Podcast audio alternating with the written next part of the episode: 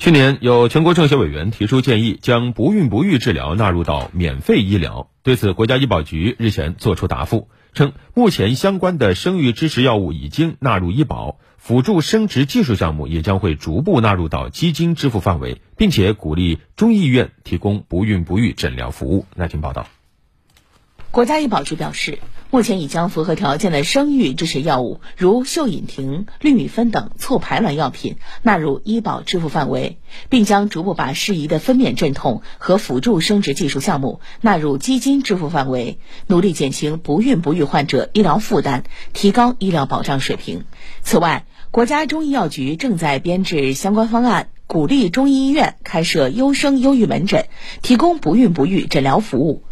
国家卫健委等相关部门也将组织开展中医药适宜技术和中成药用药培训、中医药健康教育，制定推广有关不孕不育治疗的中西医结合诊疗方案。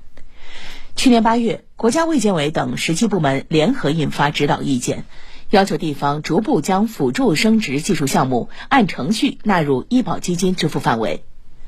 据国家卫健委妇幼健康司在二零二一年发布的数据显示，我国不孕不育发病率在百分之七到百分之十二。这部分患者可以通过应用人类辅助生殖技术进行治疗。此前数据显示，二零二零年中国辅助生育市场规模就达到三百五十五亿元，动辄数万元的辅助生殖技术服务价格是患者治疗的一大障碍。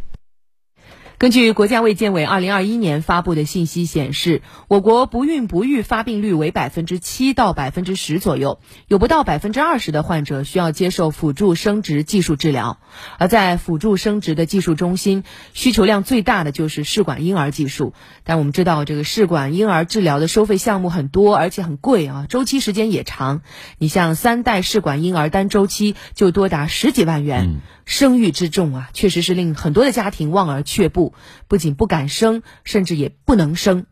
而且呢，还有一个现象值得关注，就是目前分娩镇痛没有纳入医保啊。虽然这个钱不多，一两千块钱的费用，但是需要产妇自掏腰包。这个一两千块钱的费用，很大程度上也会让一部分人群选择去放弃无痛分娩，这会增加产妇的痛苦，间接也会影响一些育龄妇女不敢生。是的，需要优化的还有很多。那此前呢，北京、杭州等一些地方相继出台政策，将辅助生殖纳入医保，但都是些地方政策，覆盖范围有限。去年，国家卫健委、国家发改委等十级部门印发《关于进一步完善和落实积极生育支持措施的指导意见》，首次明确提出，指导地方逐步将适宜的分娩镇痛和辅助生殖技术项目按程序纳入医保。含生育保险基金支付范围。那此次国家医保局明确表示，将逐步将适宜的分娩镇痛和辅助生殖技术纳入医保支付范围，意味着鼓励生育、将辅助生殖等纳入医保将迎来顶层设计，也有望在全国范围内推行，实现全覆盖。让打造生育友好型的社会不留死角。是的，也有专家指出，鼓励生育、将分娩镇痛和辅助生殖技术纳入医保还远远不够。下一步要继续多措并举，破除职场女性歧视，降低育龄家庭的生育成本，破解生不起的民生短板，攻克生育环境不够友好的治理短板。